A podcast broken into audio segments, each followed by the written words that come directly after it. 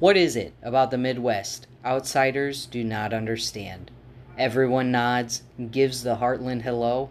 Surrounded by corn, rivers, and lakes, we are discovering the Midwest disturbing side. This is Midwest Crime. Hey, welcome back to Midwest Crime. I'm Nico, I'm Jess. and we're continuing our second episode of Bonnie and Clyde. If you didn't catch the first one, we highly suggest you go back and listen. There was a lot of information that we really got into some great details about them, and it was something you really want to listen to. We will catch you up though if you've forgotten a little bit. We covered Bonnie and Clyde's their early life. Um, they both were raised in poor families and easily um, got into criminality. Yeah. It was a you know, from being poor, it's easy to jump right into uh, easy ways to make money Right. with burglary, theft, things of that sort. You know, we know the mom and pop shops. Yep.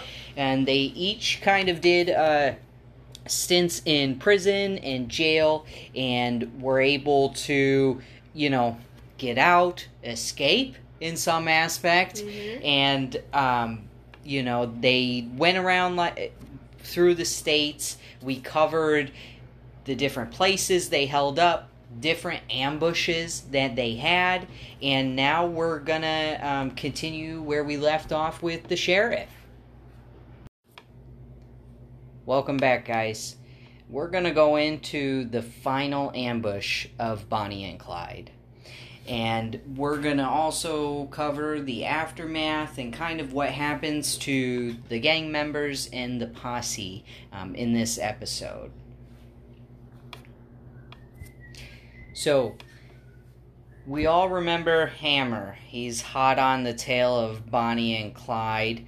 Um, he's the the big old boy Mhm. that we were talking about last episode, and so he pursued the gang and realized that they were staying in a circle of the outskirts of five Midwest states, which we talked about last episode of how they were kind of crossing the border, staying on the outskirts, and uh, you know making sure to stay out of the law's eyes. Well, he caught on to that, and so this they were doing this to exploit the state line rule, which uh, preventing law enforcement to follow fugitives across the state line. Mhm.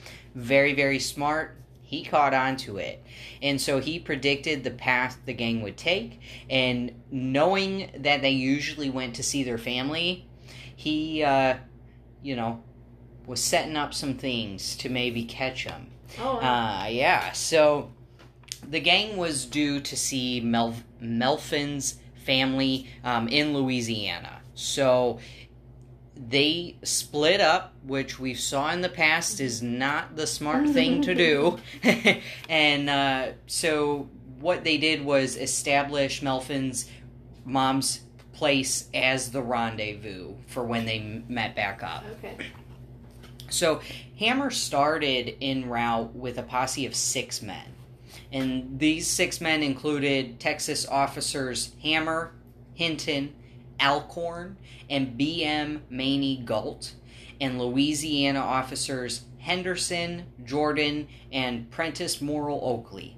And these guys, um, they're the posse that is, you know, hot on their trail, so to speak. And on May 21st, four of the six guys um, in the posse learned of a planned meeting between Barrow, Parker, and Melvin. Melvin. And so once the full posse was informed, and they set up an ambush on Louisiana State Highway 154. So they found this information out, quickly made some arrangements to then set up this ambush.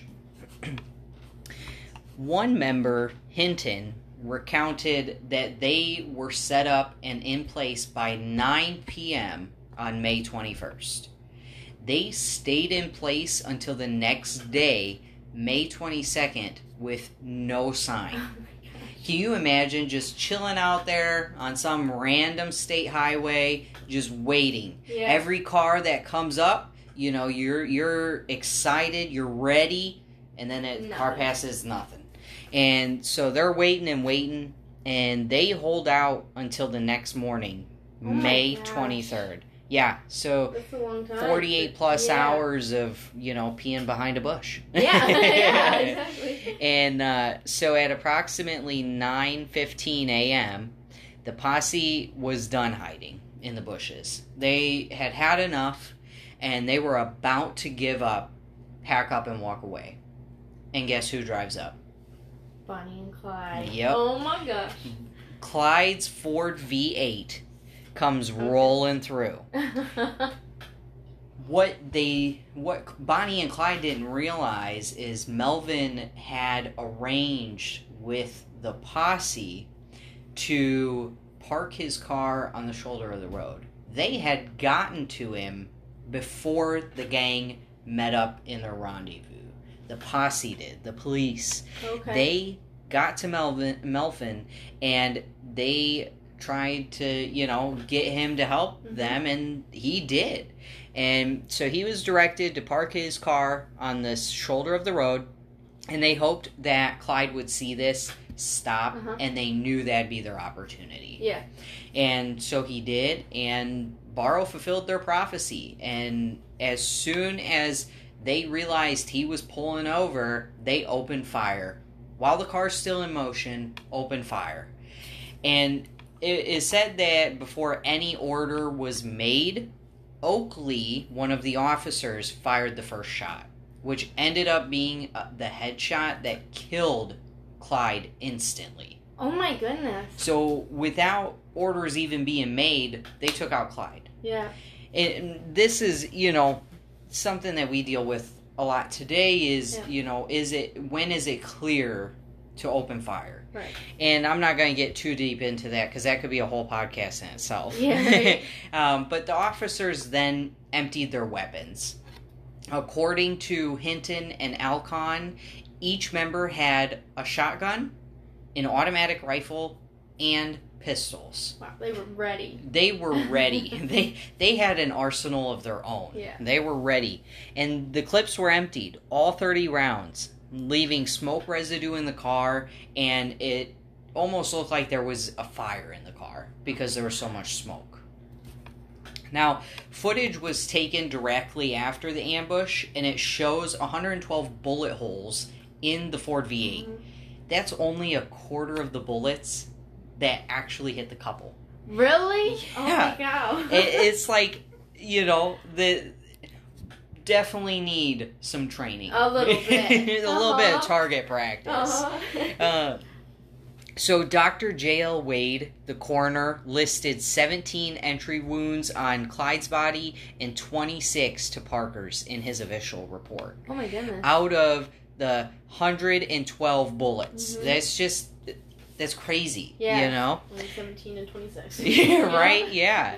Uh, so CF Boots Bailey had trouble embalming the two because of the extensive bullet holes. Oh. Which you Who think about think it, about yeah, right? Like I read that and was like, "Oh, well that makes sense." Yeah. But, you know, you wouldn't think about that when you're hearing about it. Right. After the inspection of the vehicle, the officers found an arsenal of weaponry, including automatic rifles, semi automatic sawed off shotguns, assorted handguns, and several rounds of ammo, along with 15 sets of license plates from various states. So they had all this and they were just going to a family member's house. Right. Yeah. They were just They- going to meet up with their family. Yeah. But, you know, from what we see of their life, they had to be prepared. Right. True. You know, they yeah. They were being chased, hunted yeah. pretty much all the time, so that makes sense. Yeah. Exactly. They were hunted by the police, so they needed to do what they thought was necessary, hmm to make sure to get out of it. Yeah. And so the news spread quickly of the two deaths. I mean, they were front page news. People were, you know, idolizing them because they were living this crazy life. Yeah. News spread so fast when this happened, and spectators came and surrounded the scene, and they left the scene guarded by two officers. Two officers guarded the scene while the rest of them went back to the precinct. It's like, what? Do you know who you guys are dealing with right now? Yeah. yeah. Right. Yeah, and so you know, people, spectators were just forming around, Yeah. and two officers are not going to do anything to keep people back. Right. And so people began to take souvenirs, which is sickly crazy to think about. People want to take souvenirs of this ambush of Right. two, you know, Criminals. highly publicized criminals. Mhm. But they did. They wanted the souvenirs. And some of those things were shell casings, sil- uh, slivers from the glass from the windows of the car Holy cow. bloody pieces of clothing, weird stuff. But some souvenirs were more harrowing than others. There are reports individuals attempted taking Barrow's ear. Oh. A man tried to cut off his ear. Locks of Parker's hair people were taking. Oh my goodness. And the the most disturbing of all to me is Barrow's trigger finger. Someone tried to take his trigger finger. Wow. right? Nine officers, countless civilians. Yeah. They they wanted the finger responsible for that. I guess. It's interesting. It is. And the posse of officers then towed the car with the bodies inside to Conger Furniture Store and Funeral Home in downtown Arcadia, Louisiana. First of all, crazy to think of furniture store slash funeral home. Yeah. but you gotta do what you gotta do. want to make them comfortable. You know? Right, yeah. out their. Yeah, it's funny you say that because the father of Clyde, Henry Barrow, um, he ID'd the body and then he was so distraught that he went and sat in the furniture section just weeping in a rocking chair. Oh, really? and wow. yeah, there's reports of him just literally sitting there all day, you know, Crying. yeah, saddened by the loss of his son. And uh, so, you know, luckily there was a furniture section. Right. He had a place And it would've to hang out. Some concrete. Right. So H.D. Darby was an undertaker at the McClure Funeral Parlor, and Sophia Stone was a home demonstration agent. Um, both of them had come to Arcadia from uh, close by Ruston to ID the bodies. Okay. Uh, they were both kidnapped in 1933 by the gang. Uh, during with uh, Darby said after finding out he was the Undertaker, Parker kind of remarked uh, that he'd be embalming her, and so he wasn't. Hmm. You know, actually the one that did that, but it's kind of funny that she saw the irony of who she kidnapped. Yeah. You know?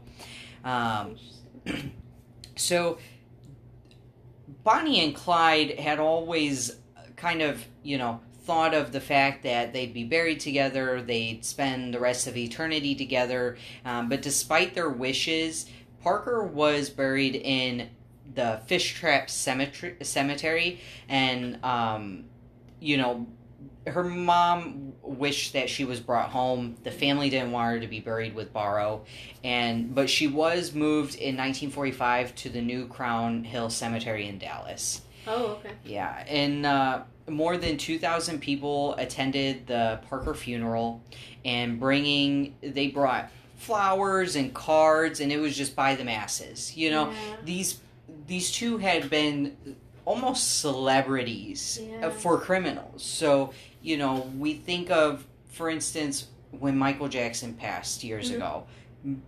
Thousands and thousands of people came to honor their respects. Mhm. This was kind of a similar thing where, you know, people had been following their actions and Right. you know, excited by what was going on, and is almost one of those you can't even believe it until you see it with your own eyes. We have to go see the funeral because is this real? Are they really Yeah. dead? Yeah. Are they really hiding out? You yeah, know, True.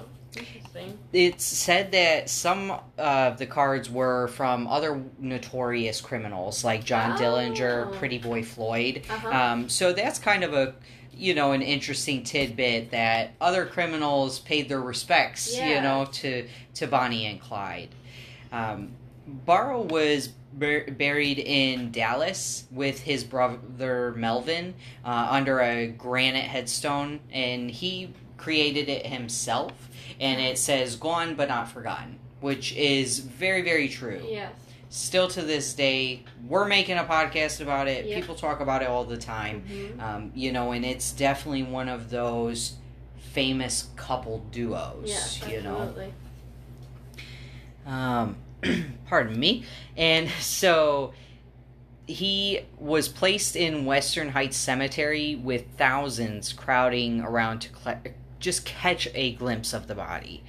And by the end of summer 1934, it was made a federal law that bank robbing and kidnapping were now federal offenses.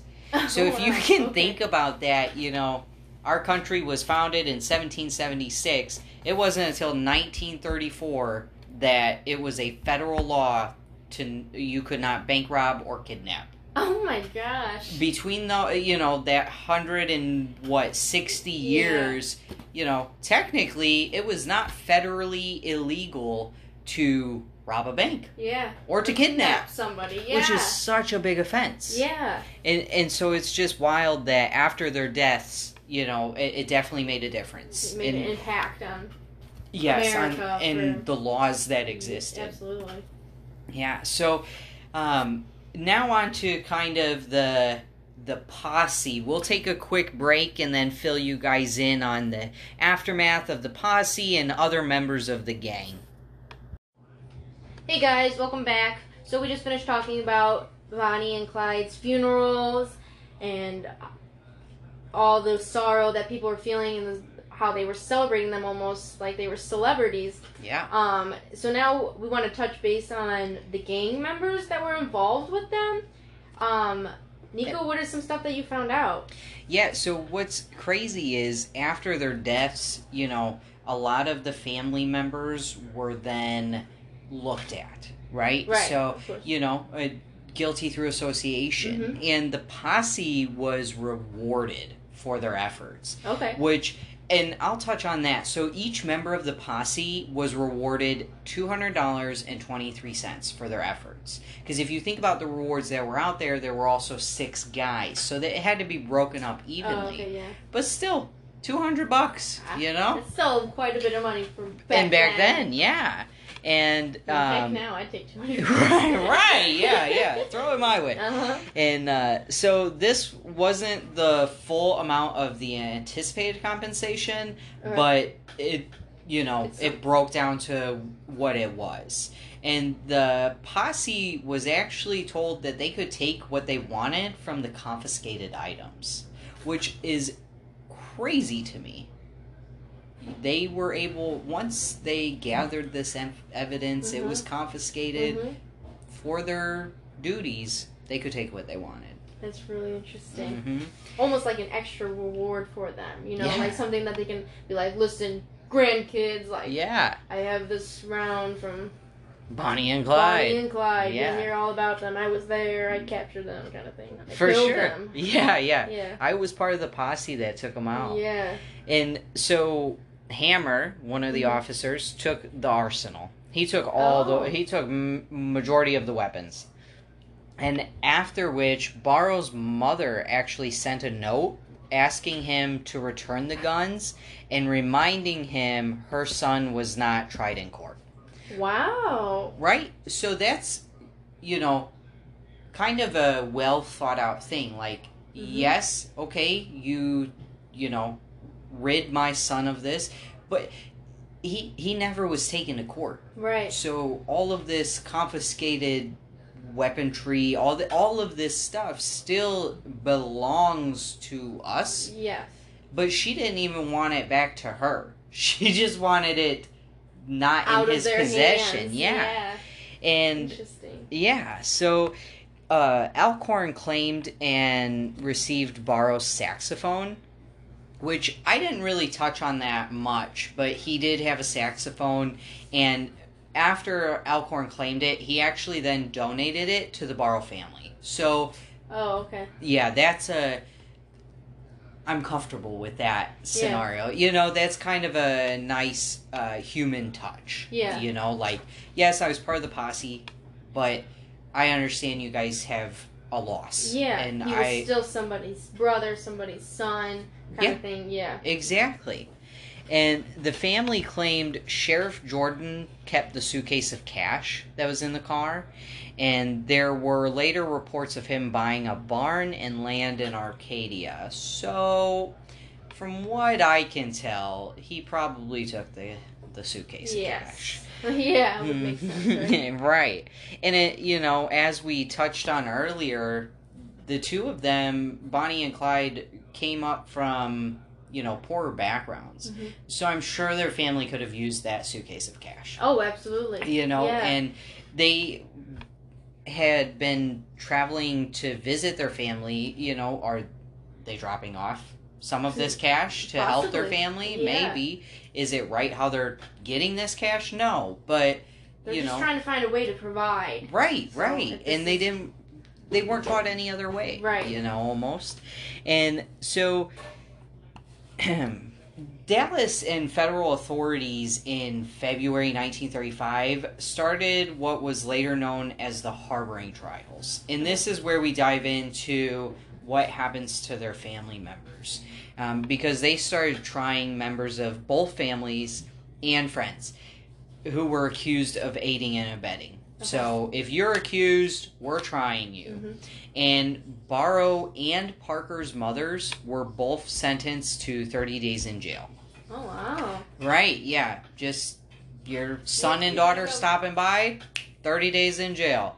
Um, other sentences ranged from one hour in custody to two years imprisonment. It was kind of different for, you know, Each person. different cases in each person. Okay. Um, Blanche, who was Buck, uh, Clyde's brother, Mhm. that was his uh, the sister-in-law, Blanche. or That was her oh, name. okay. Um, she was charged with intent to kill, convicted, and sentenced to ten years. She was paroled in six. Okay. Um, so you know she didn't have to serve the fir- full ten, Yeah. But she she wasn't super involved. You know, No, she just kind of was a bystander of the gang. Yeah. You know, she took care of them. Yeah. She was almost like the mother of the gang. Right. In a way. She- Yeah. Interesting. Okay. You know, Bonnie got hurt. She she tried to help heal her. She Yes. tried to get them out of the criminal lifestyle. Yes. She ended up going away for a decade. Dang. Yeah. And so um, she actually died of cancer at age 77 um, on Christmas Eve in 1988. Oh my god. Yeah. So, and I mean, compared, you know, she died from cancer. It wasn't a shootout ambush. It was maybe a little bit more peaceful in a way, but not. You know, Yeah. cancer is a tough thing to go through, and definitely, uh, you know, that can hit a family just as hard. Absolutely. Um, Hamilton and Palmer, some of the Eastham escapees, they uh, now we're going way back. and eh, they were captured after the escape and convicted of murder, actually. Oh and to which they were given the electric chair in Huntsville, Texas. Yeah, the the electric chair. yeah. and uh, that was on May 10th of 1935. I so, even imagine what what that's like. Right. Yeah. And you know nowadays you don't.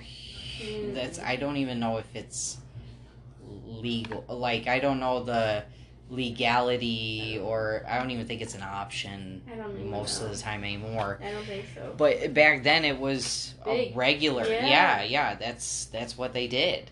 And uh, so then there was W.D. Jones. We remember him, the young guy, friends of the family. Um, he was actually convicted of the mud- murder of Doyle Johnson and served a lenient sentence of 15 years. So just uh, take a minute. Blanche, the sister in law, 10 years. Uh-huh. W.D. Jones, who definitely had a lot more criv- criminal activity on him, 15. Yep. He, and and he was put away for murder.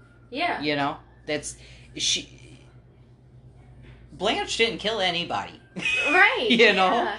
and so it's it's kind of crazy how some of She the with the intent to kill. yes, yeah, And, and she didn't actually though. So No, That's so yeah. surprising that and it, it's yeah, it's such a close time. Yeah. You know, ten to fifteen years. Well, if you would have killed him, you would have got just five more years. Right. on yeah, your yeah. sentence, you know? Yeah.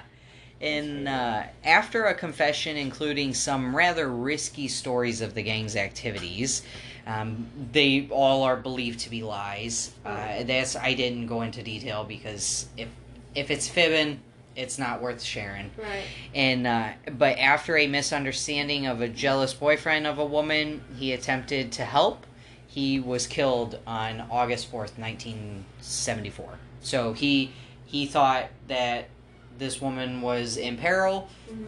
tried to assist, and was you know yeah killed killed by the jealous boyfriend, which is a heck of a way to to go out for a, a criminal. Right, all the things you've done before. Right, Yeah. yeah, all of the things that you've done, and then you know, so maybe he did learn a little bit and was trying to um, be a more productive citizen. Yeah. you know, you definitely. you don't know, but that could be. So our man Melvin was convicted in Oklahoma of the 1934 murder of Constable Campbell at Commerce, Oklahoma.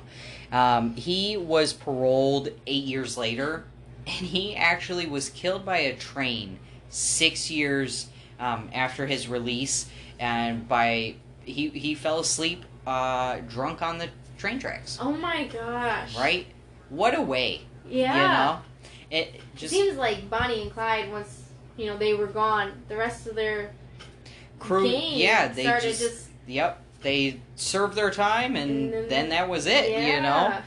Um, Oakley, who was one of the officers, succeeded Henderson Jordan as sheriff of ben- Bienville Parish in 1940.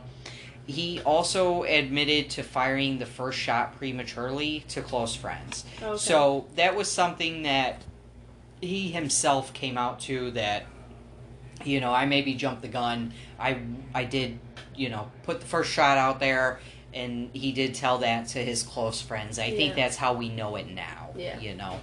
Um, Hammer returned to security and uh, like the security business and died in 1955 at age 71 and he had many years of poor health but if Oh. you think about you know all of the things that he went through being part of the ho- of the posse it's easy that that may mentally break you down Oh yeah, absolutely. you know and if you're mentally They were out hiding in bushes for over forty eight hours, so Right. like Yeah. That's exhausting. Yeah, and then to ambush a couple, you know, that could definitely, no matter what they did, that's something that you took part of. yes. You know, that could definitely have been a Negative factor. yeah, exactly. Bob Alcorn died on May 23rd, 1964. It was 30 years to the day after the Gibsland ambush. Oh, Isn't that crazy? that it is. 30 years later, he died the same day Bonnie and Oh Clyde my did. gosh. You know? Yeah. And uh, the bullet punctured, uh, the bullets that punctured the Ford V8.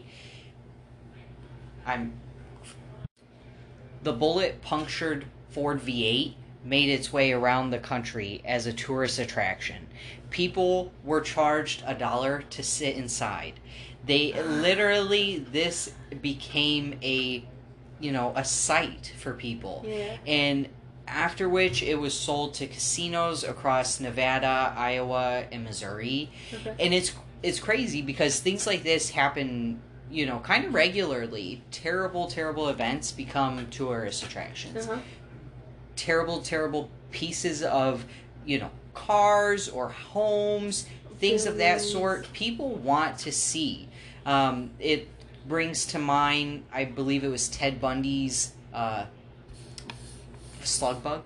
I think he had a, a- The yellow the- yeah, bug. yeah, yeah, yeah. and you know that also was something that you know people People- wanted to see they Mhm. wanted to um, kind of you know what's the fuss about it Yeah. And I it's- think they might have wanted to feel that like that sense of being bad for a little bit without Yeah. actually committing any of the crimes that they actually committed, you know? Right. Like they wanted to sit in the car and f- try to feel what they were feeling, you know, Yeah. being shot at like that Mhm. for the things that they've done. It's right it's, it's maybe that's why we talk about it. Yeah. You know, too. Like we want to understand what these people were feeling like and what they were thinking too and right and what made them create or you know take these opportunities to just do the wrong thing. Right. Why? Why? You know, and it, I think it's easy to say that and think about when y- you know you didn't go through things that they went through.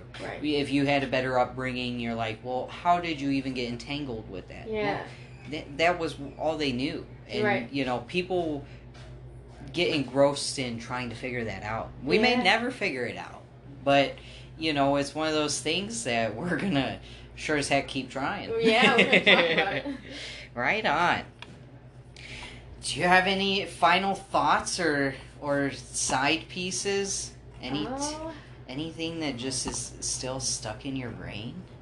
Bonnie and Clyde. Bonnie and Clyde. They're just both super unique individuals. And I, I think talking about them is telling their story in a way is really interesting because. The details. yeah. You know, it's like you just think of oh Bonnie and Clyde the robbers. Right. There's a lot more depth. hmm You know, as I was reading about them, I was just like, good gracious, Yeah. there is tons of things I didn't even know. I didn't even know that they killed nine police officers. Right. I didn't know that they hit up mom and pop shops. Like you think of Bonnie and Clyde as like, oh, you know, the worker class hero. They're criminals. Mhm. They're like, ooh, you know, almost inspiring. Mhm. But they hit up mom and pop shops. Yeah, You know, yeah. that was their their main income.